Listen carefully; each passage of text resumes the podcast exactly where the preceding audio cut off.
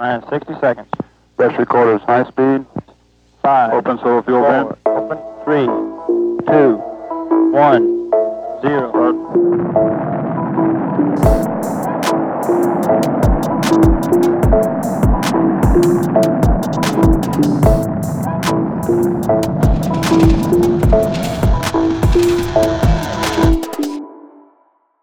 I would like to welcome you to our next episode of the podcast series Crossroad. Ráda bych vás přivítala u dalšího dílu podcastu Na rozcestí. Jmenuji se Stefaný Rudvik a jsem jazyková antropoložka působící na Univerzitě Hradce Králové. Tato podcastová série vzniká ve spolupráci s Akademií věd České republiky v rámci programu Strategie AV21. K diskuzi zveme společenské vědce a vědkyně, jejichž práce se dotýkají kritických otázek současnosti a budoucího směřování našeho globalizovaného světa. Dnešním hostem je Sabelon Dlovu Gaceny, jeden z předních vědců dekoloniálních studií. Sabelo v současnosti působí v Německu na Bayreuthské univerzitě jako profesor epistemologií globálního jihu s důrazem na Afriku. Sabelo získal titul z oboru historie na univerzitě v Zimbabwe a na půdě jihoafrických univerzit zastával mnohé prestižní i vedoucí pozice. Je zakladatelem Africa Decolonial Research Network na University of South Africa. Sabelo napsal, či se jako spoluautor podílel na více než stovce publikací, věnující se převážně dějinám, politice, dekolonizaci a budoucímu vývoji Afriky. Poslední jeho autorský počin je kniha Decolonization, Development and Knowledge in Africa, Turning Over a New Leaf. A jak jsem se dozvěděla, Sabelo už má připravené dva nové rukopisy k publikaci. Jedním z vašich hlavních témat je epistemická svoboda. Napsal jste, že dekolonizace a snahy o epistemické svobody začínají bojem proti epistemicidě. Tu definujete jako zabití existujících domorodých forem vědění. Sabelo, mohl byste našim posluchačům, kteří nejsou všichni akademiky a akademičkami, vysvětlit trochu více. Co přesně máte na mysli, když hovoříte o epistemické svobodě? Okay, thank you so much. Uh, I think uh, to get a clearer understanding of the concept of epistemic freedom, Děkuji za pozvání, Stefany. Myslím, že pro správné pochopení konceptu epistemické svobody, což je podle mě velmi důležitý koncept, je zapotřebí si uvědomit základní předpoklady. Z nichž první je, že všechny lidské bytosti se rodí do validních a legitimních systémů vědění. Jinými slovy, aby lidé dovedli přežít, musí mít povědomí o tom, co je nebezpečné a co není, co je progresivní a co není. A to je dar všech civilizací. Moment koloniálního střetnutí, který začíná v 15. století, ale tento před předpoklad, že všichni lidé mají validní systémy vědění, dost tím mění. Jak se Evropa rozšiřovala i do jiných míst na planetě, současně s tím tvrdila, že ona je jedinou nositelkou validního a legitimního vědění. Nejenže jiné systémy vědění tímto delegimitizovala, ale dokonce i tvrdila, že tyto systémy žádným věděním v pravém slova smyslu nejsou. Toto platí v kontextu, který nazývám kognitivním impériem, tedy kontextu impéria, které se šíří za pomocí podmanění a genocidy, ale které současně pracuje skrze mentální mentální invazi jiných druhů a jiných společenství. Nahrazuje a vytěsňuje jejich jazyky, vědění a kultury. Tento kontext tedy vytváří podmínky pro odpor těch, kteří prý nemají žádné dějiny, žádné vědění, žádnou kulturu ani jazyk. A protože ti lidé moc dobře vědí, že tomu tak není, tak se diví, když je jim ze strany Evropy podsouváno, že nic z toho nemají, nebo že jsou něco méně než lidé, nebo že jsou podlidé. A že jako takový podřadný subjekt tedy nemají ani žádnou epistemickou hodnotu. Tito lidé pak bojují za svou epistemickou svobodu a jejich snahy usilují o artikulaci a zachování existujícího vědění, které je ohroženo koloniální invazí zvenčí. A právě v tomto kontextu se stává relevantní koncept epistemické svobody. Vlastně v tomto kontextu tento koncept, který umožňuje artikulaci a následné napravování systému vědění vzniká. Za prvé umožňuje lidem stát se vědoucími a za druhé jim také dává právo psát a myslet za sebe a ne nutně opakovat slova, která přicházejí z vnějšku.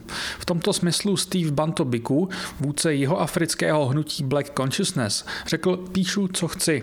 Tato touha psát to, co lidé sami chtějí, myslet sama za sebe, je totožná s tím, co já nazývám epistemickou svobodou. Myslet, psát a teoretizovat za sebe. Jde o koncept, který je velmi podobný obecně známému chápání akademické svobody. Jde totiž také o právo na sebevyjádření. Avšak já epistemickou svobodu chápu jako propojení tohoto práva se spravedlností. Epistemická svoboda jako koncept, který z velké části čerpá z akademické svobody. Existují různé způsoby vidění, ne pouze jeden jediný správný. A toto uznání jiných druhů vidění tvoří jádro epistemické svobody. Uh, there are various ways of knowing. There is not only one way of knowing. So that recognition of uh, other ways of knowing is at the center of epistemic freedom. Thank you. Thank you, Sabelo. And um, for your reference to Steve Biko as well, if I don't remember it incorrectly, um, he also said that the greatest weapon of the colonized was Co se týče vašeho odkazu na Steva Biko, myslím, že také řekl, že největší zbraní kolonizovaných je jejich kolonizovaná mysl. Yeah, indeed, because uh,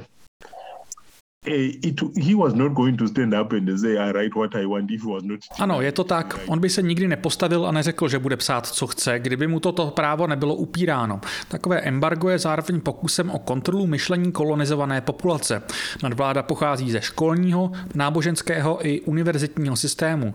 A v tomto ohledu je tato forma kontroly neviditelná. Nejde o to, že vám někdo zakazuje myslet tak či onak, ale jde spíše o programování mysli způsobem, který vás učí imitovat, spíše než opravdu myslet sám za sebe. So that you think in mimic rather than as yourself.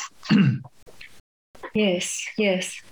You also spoke um, in in a také jste spíš implicitně mluvil o fungování moci. Další zásadní a analytický koncept, který používáte, spočívá v chápání koloniality jako mocenského systému určujícího společenské, ekonomické, politické, kulturní a globální vztahy, který přežil samotný kolaps koloniálních impérií. Takže nejde o kolonizaci, ale o kolonialitu.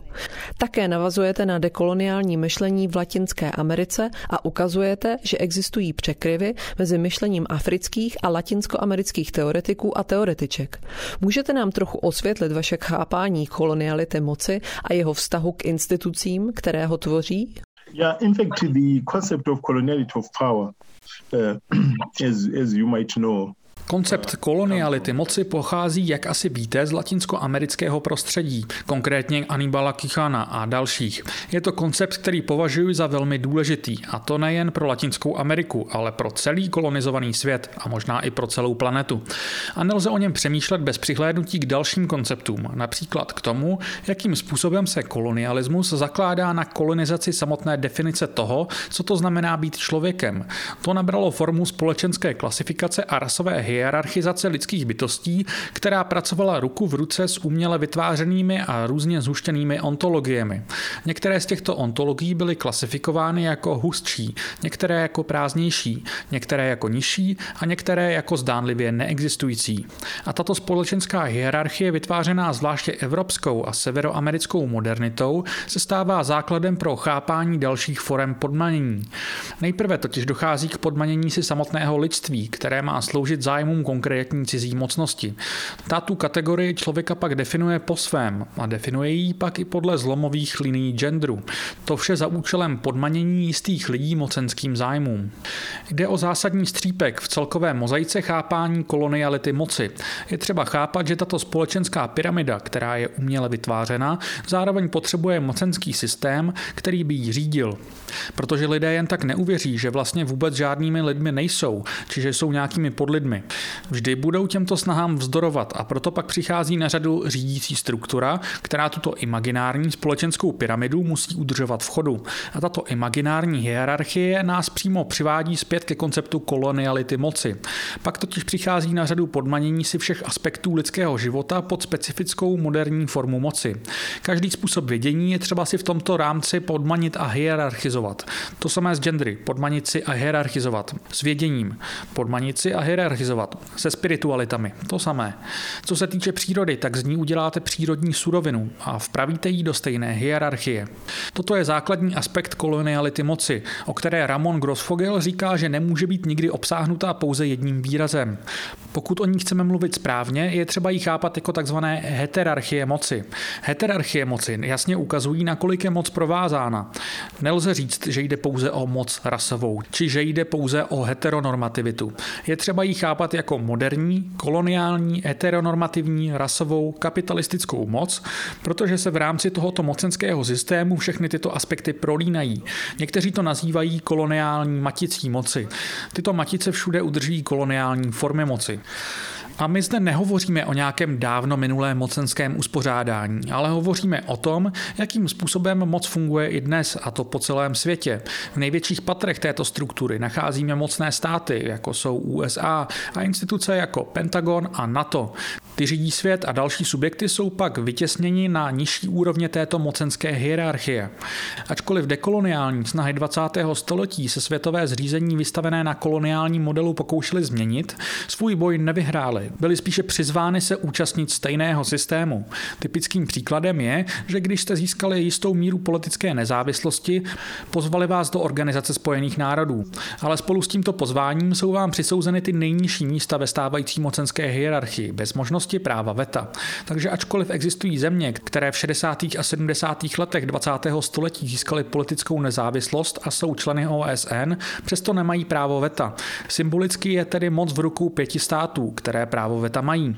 Mně to přijde velmi zajímavý projev toho, že tento systém, kterému čelíme, disponuje fyzickou mocí. Disciplinuje, může zabít, ale může zároveň ukázňovat a přizvat nové aktéry do své struktury, která se tímto způsobem udržuje při životě. V období dekolonizace po roce 1945 lidé bojovali za svobodu a často se pro ní i obětovali, ale systém už tehdy vytvářel metody a způsoby, které by mu umožnily zůstat v jádru stejným. Zůstává stejným jako předtím, ale naučil se poskytovat iluzi systematické změny a na tom je postaven nový globální řád. Systém se může zdát horizontálním, ale v konkrétní momenty je vždy schopen vytvářet vertikální struktury a to v globálním měřítku. Například Westfálské světové zřízení trvalo od roku 1648 až do konce druhé světové války a od roku 1945 jsme svědky nového globálního zřízení. V té době začalo být zjevné, že upírat společnostem národní sebeurčení už dále nefunguje a tak po roku 1945 bylo vytvořeno uskupení Spojených národů, které charakterizuje dekoloniální světové zřízení. Avšak o žádné opravdové dekolonizaci se nedá hovořit. Tento koncept koloniality moci je v tomto ohledu tedy velmi důležitý. Například Ramon Grossfogel a jiní psali, že bychom tento posun neměli chápat jako posun od impéria k postkolonialismu, od impéria k postrasovému světu, ale že jde ve skutečnosti o posun směrem ke globální kolonialitě. Jinými slovy, kolonialismus se stal neviditelným. Jeho fyzická podoba se vytratila, ale jeho kognitivní aspekty se stávají o to více zásadními. Wow, thank you, Sabela. I think you really explained it in a very tangible way. How Myslím, že jste Sabelo velmi srozumitelným způsobem vysvětlil, jakým způsobem se kolonialita stává celoplanetárním jevem. To také znamená, že je potřeba dekolonizovat celý svět, což z dekolonizace dělá nedokončený proces. Mluvil jste o rasových hierarchiích a člověk nemůže než přihlédnout k případu jeho Africké republiky, která rasovou hierarchii institucionalizovala ve snad nejhorší podobě na světě.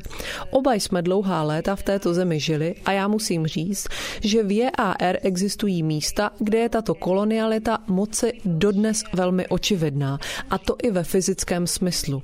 Místa jako Stellenbosch, kde to jsou převážně bílí muži, kdo i nadále drží v rukou moc.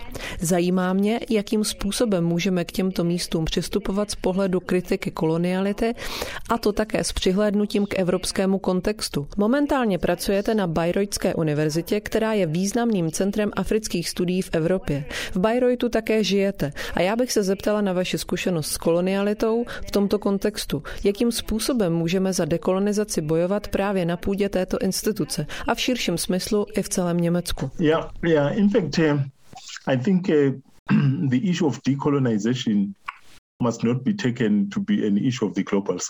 Myslím, že dekolonizace nemůže být výhradně otázkou globálního jihu. Je třeba si uvědomit, že dnes opravdu cítíme celoplanetární potřebu, protože šlo o kolonizátorský model světa, jak například psal James Blood již v roce 1993. Je samozřejmé, že Evropa byla v rámci tohoto schématu dosud velmi privilegovaná. Byla schopná čerpat bohatství z Indie, Latinské Ameriky, Afriky, zároveň ale nebyla schopná vytvořit stabilní model model vztahovosti.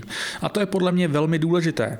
V případě podmanění lidí a společnosti bylo zapotřebí tam stále fyzicky být, protože jinak by lidé té nadvládě vzdorovali. Takže v jistém smyslu také kolonizujete sebe sama, protože neustále musíte být ve střehu. Zde můžeme přihlédnout k dílu Paula Freireho, který hovoří o dialektice kolonizovaného a kolonizátora. Oba jsou řízení stejnou mocí, ačkoliv někdo je zcela jistě na té horší straně. Ale kolonialismus se v jádru dotýká obou, takže není možné mluvit o dekolonizaci bez toho, abychom také mluvili o deimperializaci.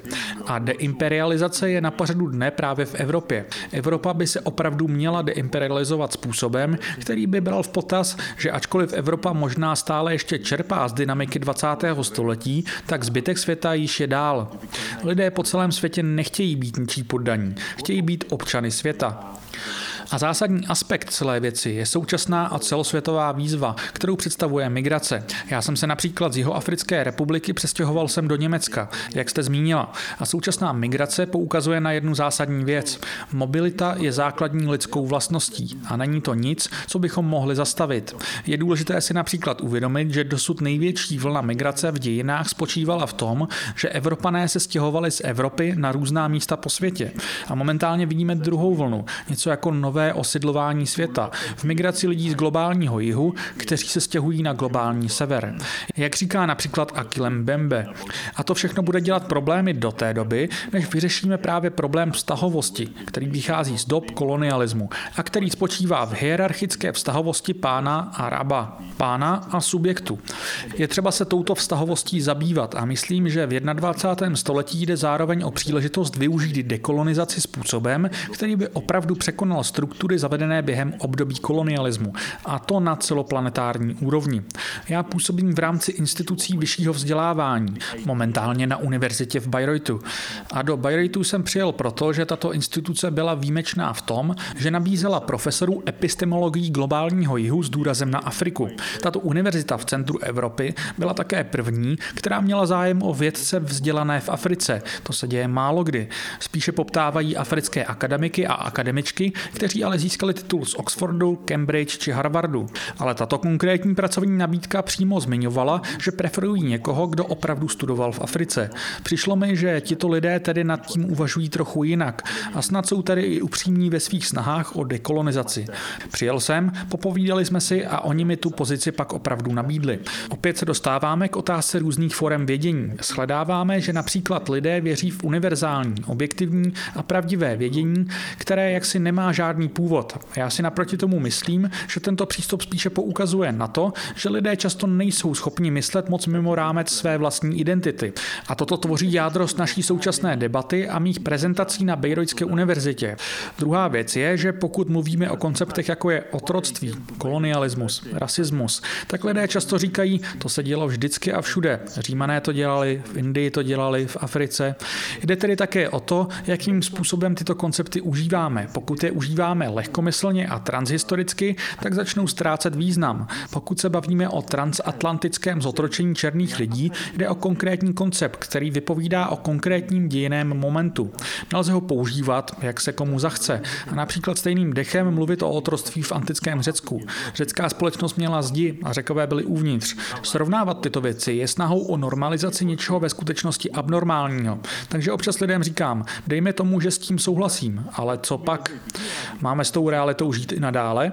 Nemyslím si, že to je cesta správným směrem. Myslím, že dekolonizace v 21. století znamená v jádru rekalibraci vztahovosti. Svět už nikdy nebude stejný.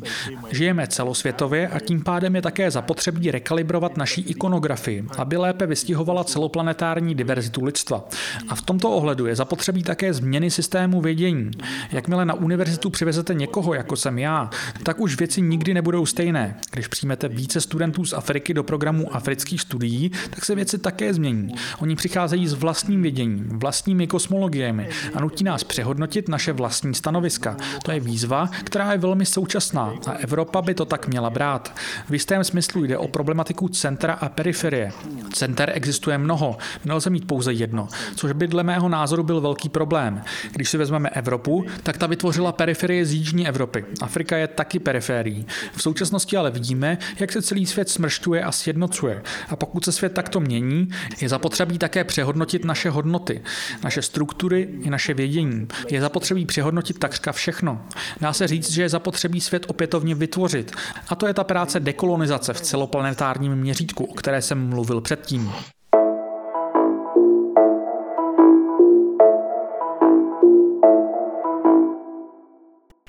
I like that reworld. Mm. Yeah. of the center, it also always uh, reminds me of Ngugi wa Thiong'o. Yeah. You also mentioned in great deal at the keynote address Yeah. that you Mluvil jste již předtím o rase. Těmito otázkami se také osobně zabývám. Zcela jistě jste s přístupem, který odmítá jakkoliv zohledňovat rasu, a to tedy ani jako společensko-politický konstrukt, který existoval v minulosti. Někteří lidé to nazývají barvoslepou filozofií. Nebo v Jižní Africe pak vidíme zastánce nerasovosti. Konkrétně v České republice pak vidíme, že zvláště mezi liberálně smýšlejícími lidmi panuje názor, že jsme si všichni rovni, všichni jsme stejní a člověk by tedy rasu ani neměl vnímat. Pokud by ji zohledňoval, tak by to znamenalo určitou formu rasismu. Je pak trochu ironické a opravdu to má často dost nepříjemné následky, že mnoho těchto lidí teď vlastně považuje hnutí Black Lives Matter za rasistické hnutí. Co si o tom myslíte a co můžeme udělat pro přivedení dekolonizace i sem? Jak změnit náš přístup k otázce rasy a rasismu? yeah, yeah. In fact, that's that's that's an interesting point. I after we talked, I spoke to I delivered a lecture at a keynote at the University of Za prvé je zapotřebí si uvědomit, že vidět rasu není to samé jako mít předsudky. Předsudky existují pro téměř jakoukoliv civilizaci, ale rasa je sama o sobě mocenskou strukturou. Rasu je tedy zapotřebí chápat jako institucionalizovaný fenomén a pak už nelze tak jednoduše říct, že nejlepším způsobem, jak se s tím vyrovnat, je o tom prostě nemluvit. Že se to prostě vyřeší samo. V Jižní Africe jsme dokonce přišli na to, že i když zavedete legislativu, která by to měla řešit, rasismus žije dál. Je zapotřebí tuto strukturu rozebrat a to se nestane tím, že o tom prostě přestanete hovořit. Je zapotřebí rozebrat instituce, které rasismus podporují. Takže je velmi důležité řešit, jakým způsobem o rase mluvíme a netoliko o předsudcích jako takových. Rasa je jistý organizační princip světového systému a zřízení a tak není možné si přát, aby tento systém prostě jen tak zmizel. Systém a řád fungují i nadále. Je zapotřebí získat přesné povědomí o tom, co rasa vlastně je, protože koncept rasy se také schovává v různých formách značení. Značení genderu, náboženství, etnika. To vytváří spirálovitý nebo spíše dominový efekt v tom smyslu, že se rasa projevuje v různých aspektech, v různých značeních, které nejsou sami o sobě explicitně rasové, ale jejich základní logika je totožná. Jde o rasovou logiku. Je tedy zapotřebí se poprat s otázkou, proč se rasa v rámci našeho vědění, náboženství a fungování moci obecně vůbec stala institucionalizovanou. Stala se součástí té dané instituce. A když o tom nebudeme mluvit, tak nikdy nepochopíme, proč jsou Spojené státy americké tam, kde jsou. Jde o rasový kapitalismus a ten se historicky zakládá na zotročení jedněch konkrétních lidí. A když říkáte, pojďme o tom prostě nemluvit, ono se to samo vyřeší, tak je to velmi naivní způsob, jak se s touto výzvou vyrovnat. To za prvé. Za druhé si myslím, že když někdo řekne, že hnutí jako Roads Must Fall či Black Lives Matter jsou rasistické v tom, že řeší rasovou otázku, tak to převážně vychází z naivního přístupu, který říká, pojďme to neřešit, ono to přejde, pojďme používat jiné formy jazyka. Ale jazyk odboje si nemůžeme volit náhodně. Jazyk odboje je primárně určen povahou útlaku. Pokud je tento útisk rasové povahy, jazyk odboje ho reflektuje a nelze říct lidem, kteří čelí nějaké konkrétní formě útisku, nemluvte o tom, jakým způsobem je tato forma útisku vystavěna. Prostě používejte jiný jazyk. Jazyk, který používá hnutí Black Lives Matter, je určen jazykem rasového útlaku. Bez rasového útisku by žádné hnutí Black Lives Matter neexistovalo, protože by na všech životech záleželo stejnou měrou už dávno, ale momentálně na nich stejně nezáleží. A to právě kvůli rasové otázce společenské, politické i ekonomické pyramidy a systémového rasového kapitalismu obecně. To dělá z rasy něco, co nelze jen tak jednoduše vyřešit tím, že si řekneme, prostě o tom nebudeme mluvit, pojďme používat jiný jazyk. To vymítání není tak jednoduché. Není to jako v letničním hnutí, kde jim stačí říct démon jdi pryč a on zmizí. Nezmizí. Často i vypadá, že zmizel, třeba v období dekolonizace ve 20. století. Měli jsme za to, že rasismus v tomto období vymizel, ale teď si uvědomujeme, že to byla pouhá iluze. Zůstává tu s námi jako základní organizační princip, který se však stává takřka neviditelným a je proto třeba ho nazývat jeho pravým jménem rasismus. Jak jinak to také nazývat, pokud ho máme překonat? Musíme ho nazývat jeho pravým jménem. Když konkrétní policisté konkrétního rasového původu zabíjejí lidi jiného konkrétního rasového původu, jak jinak to máme nazývat? Jazyk proto má jasné označení rasismus. Všichni bychom rádi měli jiný jazyk, ale to není tak lehké. V jeho Africké republice, když vyplňujeme nějaký formulář, tak po nás vždy chtějí vyplnit kolonku rasového původu. A někteří lidé říkají, ne, to bychom měli vypustit. Ale pokud se pokoušíme vyřešit problém, který vychází z rasového původu, tak z hlediska demografie je zapotřebí vědět, kdo je klasifikovaný tak či onak. To potřebujeme, abychom mohli rozložit rasové struktury, které jsou založené na rase jako organizačním principu. A proto se nemůžeme tomuto konceptu samotnému vyhýbat. Za třetí je zásadní si uvědomit, že rasa je již víc než 500 let užívána jako nástroj podmanění si jiných lidí. Avšak existují lidé, kteří o rase mluví za účelem rozložení této mocenské struktury a pak jsou tu lidé, kteří o rase mluví naopak za účelem udržování těchto struktur v chodu. A podle mého názoru hnutí Black Lives Matter mluví o rase ve snaze tyto struktury podkopat, ne je udržovat. Takže jde o úplně jinou politiku. Vezměme si otázku genderu. Když budete říkat, že o patriarchátu nemáme vůbec mluvit, tak ve skutečnosti děláte svět patriarchálnějším. Patriarchát ale existuje a je zapotřebí svět depatriarchizovat. Takže myslím, že snaha přestat používat termín rasismus je předčasná, neboť je stále zapotřebí rozložit stávající struktury a instituce moci. A hnutí jako Rhodes Must Fall či Black Lives Matter řeší právě otázku toho, kde se koncept rasy i nadále schovává. Schovává se v ikonografii, v jazyce, ve vědění, ve spiritualitě i v přístupu k přírodě. A proto je zapotřebí ho tam všude vysledovat, protože tam všude se také objevuje. Since it was it was it was constituting itself in all these spaces. That would be my argument. Yes, yes. I mean, suppose um, I mean a problem cannot there's no solution for a problem. Nebo jinými slovy neexistuje řešení problému bez toho, aby se o něm hovořilo. And, and confront, talking about it is not enough. It yeah. needs to be confronted. Pouze o tom mluvit ale také nestačí. Je zapotřebí ten problém přímo konfrontovat. Rasismus je mocenský systém, který je zapotřebí konfrontovat přímo. Nestačí o tom pouze mluvit a pak čekat, že jen tak zmizí. Just keep quiet, therefore it, it won't exist. It doesn't work that way. Right, right. I think this will very will be very enlightening mm. also for well, it's for me, it will be for our listeners, I think. Toto je pro mě i naše posluchače určitě velmi zajímavé. Sabelo, jinde ve svých pracích píšete, že alternativní vědění, stejně jako paradigmata rozvoje, se musí zakládat na novém vystředění, o kterém jsme mluvili, ale také na obnově nezápadního vědění. A tím současně dojde k provincializaci západní produkce vědění a spochybnění kapitalistických vztahů, stejně jako hegemoniálního ideálu národního státu jako jediné a přirozené politické jednotky. Zajímá mě, kde momentálně vidíte tyto snahy o nové vystředění, a to zvláště na poli afrických studií, africké politické teorie a mezinárodních vztahů, stejně jako v institucionálním kontextu Bayreutské univerzity. Yeah, in fact, um, let me start about my location here.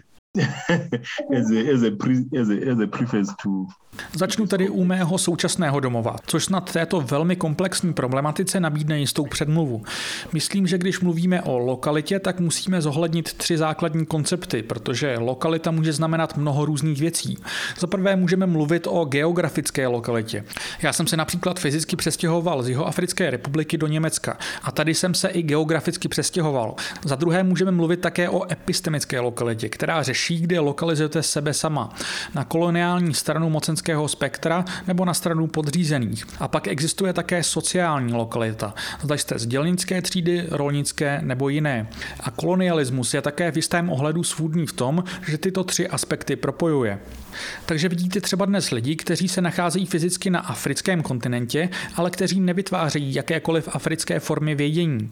Často studovali na západních univerzitách a sociální systémy, ve kterých byli vychováni, byly pozápadněné. Často se setkáte s někým, kdo ani nikdy nevyjel ze své rodné země v Africe, ale přesto uvažuje o Africe z pohledu New Yorku, Prahy nebo Londýna. A to je potřeba mít na paměti. A pak existují lidé, kteří žijí v Evropě, ale epistemicky si uvědomují politiku vědění, a to často i více než lidé, kteří v Latinské Americe, Karibiku nebo jinde přímo žijí. Takže je důležité tyto tři aspekty neplést dohromady. Ale kolonialita jako systém se vždy pokoušela lidem splést své chápání sama sebe až do té míry, že když dnes slyšíte někoho mluvit, tak občas nevěříte, že opravdu pochází odkud pochází. Ti lidé často sledují své vlastní společnosti zvenku. Takže jak to podal Gugi Wationgo, metaproblém koloniálních struktur spočívá v tom, že epistemicky přesídluje lidi napříč světem, i mimo rámec jejich fyzického umístění. To staví na dialektice rozštěpení mysli a těla. Ačkoliv jsou lidi fyzicky usazení v Jižní Africe, mluví způsobem, kterým se mluví v Evropě a zastávají bílou epistemiologii, pokud něco takového vůbec existuje. Myslím si, že toto je důležité mít na paměti. Druhý aspekt týkající se vaší otázky spočívá právě v tom novém vystředění a decentralizaci. Tímto procesem bychom měli dospět do stavu, kdyby žádná centra vůbec neexistovala. Takže je to v jádru o zničení center, protože idea centra je vlastně koloniální konstrukt. Obecně používáme výraz provázání. Provázání lidí, provázání kontinentů, provázání vědění, provázání kultur. Můžeme také říkat vzájemná závislost. Kolonialismus vždy brojil proti této vzájemné závislosti a místo toho všude a všechno hierarchizoval. Ve všech sférách, kde mohli intervenovat, tak zaváděli svou hierarchii. Stalo se, že civilizace se střetávaly a sdíleli spolu, co se jim hodilo a tím obohacovali lidstvo. Ale to není metodologie kolonialismu. Kolonialismus je o dynamice zničení a vytěžení. Nikdy nebyl o vzájemnosti, vzájemné vztahovosti. A pak existuje třetí aspekt, který mi přišel velmi důležitý v díle Francise B. Namjoha. Jde o otázku neúplnosti. Jakým způsobem jsme schopni opětovaného utváření světa z pohledu neúplnosti, která by dovedla postihnout hodnotu nás i dalších lidí, protože se všichni vzájemně doplňujeme. To se sebou nese důsledky pro vztahovost, pro tvorbu vědění i pro bytí člověkem jako takové. Protože to je vždy nedokončený a neúplný projekt. A proto o dekolonializaci také mluvíme jako o neúplném projektu. Pokud existuje takto neúplnost, tak se ekopolitika úplnosti ztrácí. Pokud se tato ekopolitika vytratí, tak pak Evropa již nemůže nadále tvrdit, že je centrem světa. Její centrálnost se rozpadne a pro tvorbu nových věcí bude zapotřebí afrického vědění, indického vědění a indové zase potřebují evropské vědění a tak dále. Toto nás přivádí k argumentu Boaventury de Sousa Santos, který hovoří o ekologii vědění, jak získat vědění z různých oblastí světa, které se pak integruje v rámci akademie a obohacuje lidskou zkušenost jako takovou. Je zapotřebí, aby se v rámci tohoto prostoru systémy vědění společně utkávaly a tím ukazovali svůj přínos a užitečnost pro lidský život. To je velmi důležité. Gugi Wat Yongo ve svém díle mluví nejen o decentralizaci na ose sever-jih, ale také se zaměřuje na jemnější detaily. Říká, že jak na jihu, tak na severu existuje patriarchální nadvláda a tato dominance, že spočívá ve vědění vytvářeném muži. Jak tedy decentralizovat patriarchát v otázkách vědění, moci, kultury? A za druhé také zmiňuje otázku třídy. Většina lidí žijících v Africe jsou z dělnické a rolnické třídy. Proč tedy preferovat vědění buržuazie, která tvoří třeba jen 2% populace a ignorovat ignorovat vědění většiny společnosti. Buržoazie je centrem, patriarchát je centrem a nejde tedy o nic geografického. Watt Yongo má za to, že decentralizace je tedy zapotřebí na mnoha úrovních. Je zapotřebí tuto decentralizaci rozšířit, aby se z ní stal obecně užitečný koncept. Nejde jen o geografii. Mm-hmm.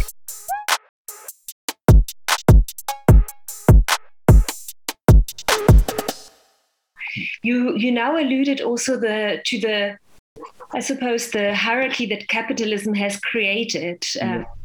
Zmiňujete hierarchii vytvořenou kapitalismem, takže pokud mluvíme o buržoazii a o chudých, chtěla bych se zeptat na jednu věc.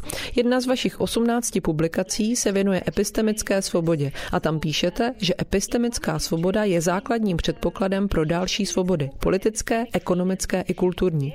Ráda bych se v tomto ohledu zeptala, jak je tedy v globálním měřítku a specificky v Africe možné chudým a marginalizovaným vytvořit podmínky epistemické svobody. Pokud jsou ti lidé uzamčeni na periferii, na okraji, jakým způsobem zařídit, aby jejich hlasy měly také váhu? How, how can their voices be heard? Mm, mm, mm, mm. In fact, that's an important question because it still takes us back to this issue of sentence. Eh, because um, To je velmi důležitá otázka, protože nás opět přivádí k otázce center. Situace těchto lidí totiž přímo souvisí s existencí center. Důvod, proč někteří lidé žijí na periferii, je ten, že jiní lidé se pokládají za centrum světa. A existují systémy, které dosazují pár jedinců do centra a veškerý zbytek lidí pak situují na periferii.